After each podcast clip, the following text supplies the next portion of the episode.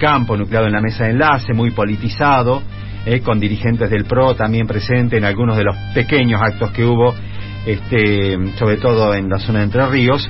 Eh, Eugenia Rodríguez es analista económica del CEPA, porque han hecho ayer un análisis muy interesante eh, respecto a, mm, al tema del campo, ¿no? Centro de Economía Política Argentina, a través de las redes, ha publicado mm, precisamente cuál es la situación del, del campo, ¿no? Este, frente a este paro. ¿Qué tal, Eugenia? Buen día. Ariel desde Rosario te saluda.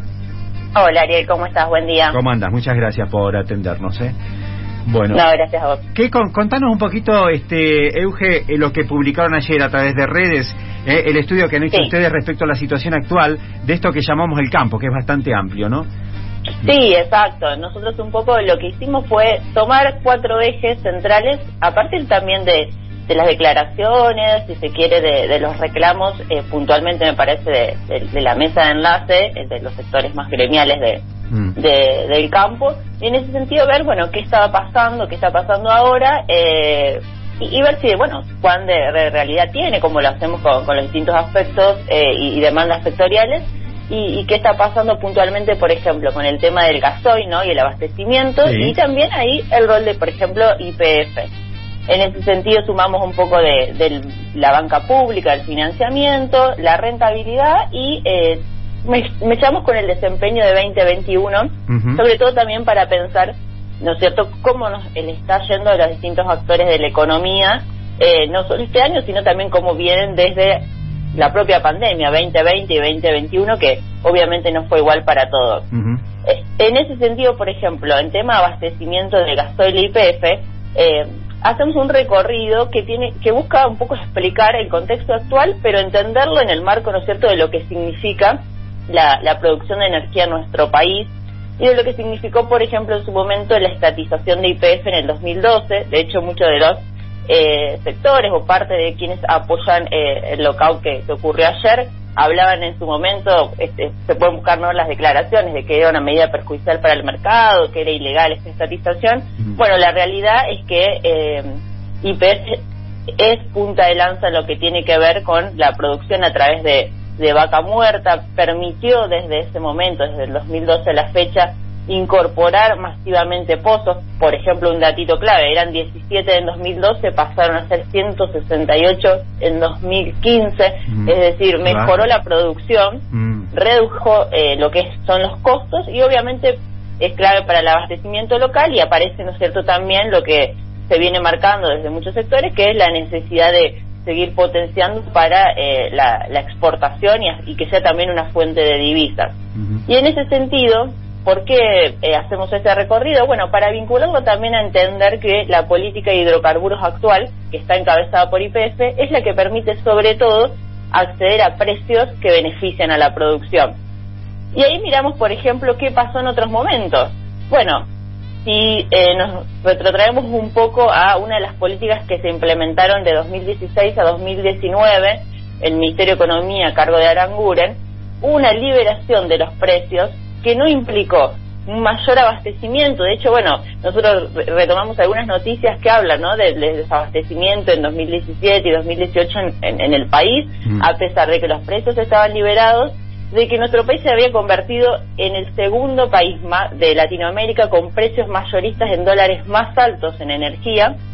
Y también, en ese sentido, destacamos algo que no es menor eh, cuando hablamos de combustibles, que que hoy los precios si estuvieran liberados, y si, si, si no interviniera IPF eh, con una política de, regulación a través de, digamos, de, de, no solo la, genera, la producción, sino también de la importación para asegurar el abastecimiento, por ejemplo, pasaría lo que ocurre en España, en Estados Unidos, mm. donde para tomar un, valor de referencia en el gasoil mayorista, por ejemplo, a, a, pesos está en 360 y 188 pesos y en nuestro país a junio estaba en 137.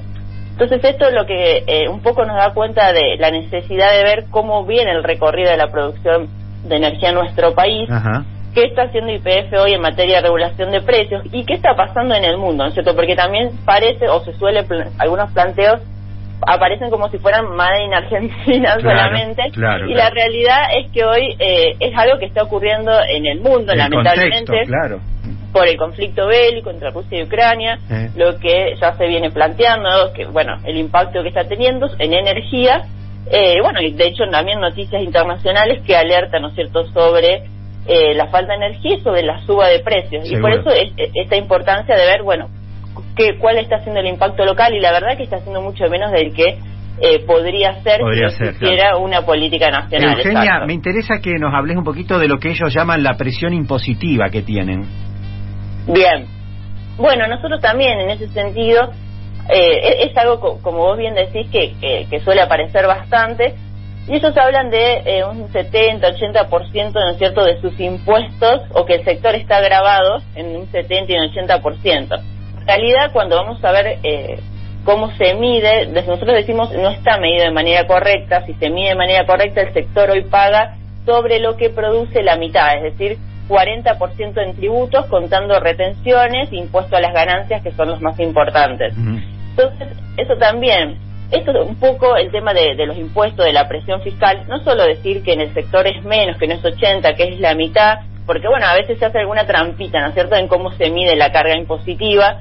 Y eh, algo, por ejemplo, muy específico que se dio cuando se difundió a principios de este año la lista de los 164, 165 impuestos, muchos de los cuales en principio se aseguraba que pagaba el sector, es que hay, hay algunas, eh, bueno, como dije recién, trampitas, por ejemplo, de eh, duplicar el impuesto a la ganancia, contarlo dos veces, de contar además de lo que llamamos impuesto, una carga impositiva que no tiene contraprestación, a las tasas, a las contribuciones que sí tienen contraprestación, no sé, lo- el alumbrado público, para dar un ejemplo, Mm. incorporan todo, ¿no?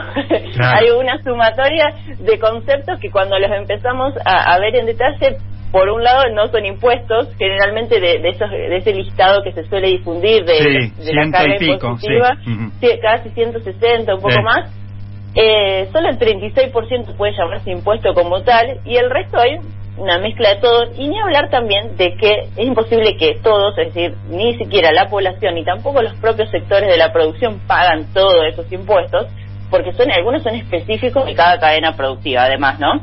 Pero además, bueno, hasta se incluye y esto es un poco también si se quiere llamativo o no, Eh. que es incluir las cargas de la seguridad social, ¿no? Los derechos de- eh, a- al acceso jubilatorio de los y las trabajadoras como parte de esa carga impositiva. Bastante eh, llamativo porque, bueno, en realidad tiene que ver, ¿no es cierto?, con el sistema de, de acceso a, a la jubilación, el derecho jubilatorio y un sistema solidario, ¿no es cierto?, entre trabajadores activos y pasivos que existe en nuestro país. Por eso le- la importancia no de ver qué se está incluyendo y bueno cuál es la carga real eh, si realmente consideramos lo que son tributos y además tributos propios de eh, del sector Claro, exactamente. Por eso es importante, Eugenia, aclarar un poco, porque se dice cada cosa, ¿viste? Y se mezcla en medio de tanto discurso y queda como que todo conf- se confunde, ¿no? Este, por eso es importante. Y en cuanto a, bueno, la producción del, del campo es uno de los mejores momentos. No sé si eso lo han, lo han analizado. sí exacto bueno eh, nosotros tomamos esto de la ganancia extraordinaria un poco también jugando con eh, el- la propuesta que, que existió de la renta extraordinaria y que en su mom- de cobrar no es cierto una un, es un proyecto todavía no, no ha sido aprobado de, Sí. de una renta extraordinaria eh, para quienes se ven beneficiados en el marco de- del conflicto bélico. Pero, porque bueno, recordará que el sector eh, también en su momento realizó un tractorazo eh, antes de que se presente. De hecho, el proyecto fue como un tractorazo por las dudas.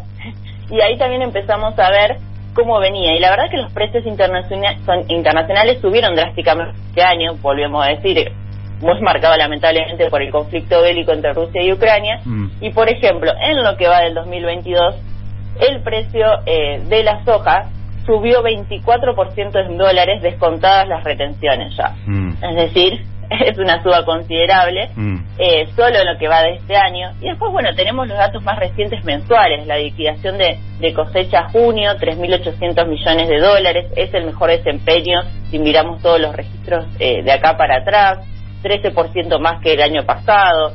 Lo mismo si miramos más a nivel semestral, el primer semestre, los primeros seis meses, 19.143 eh, millones de dólares. También es otro récord histórico, por ejemplo, en los últimos 20 años.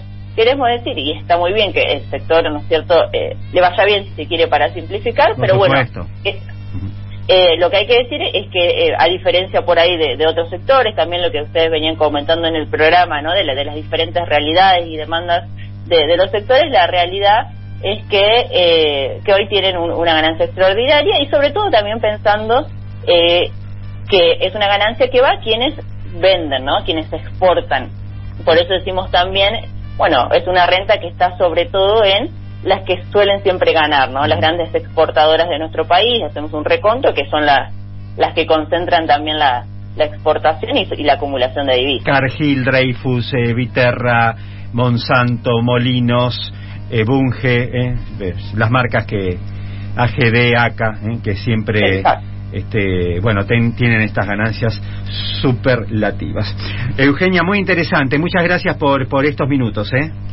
Muchísimas gracias a ustedes. Que tengan buen día. Eugenia Rodríguez, analista económica.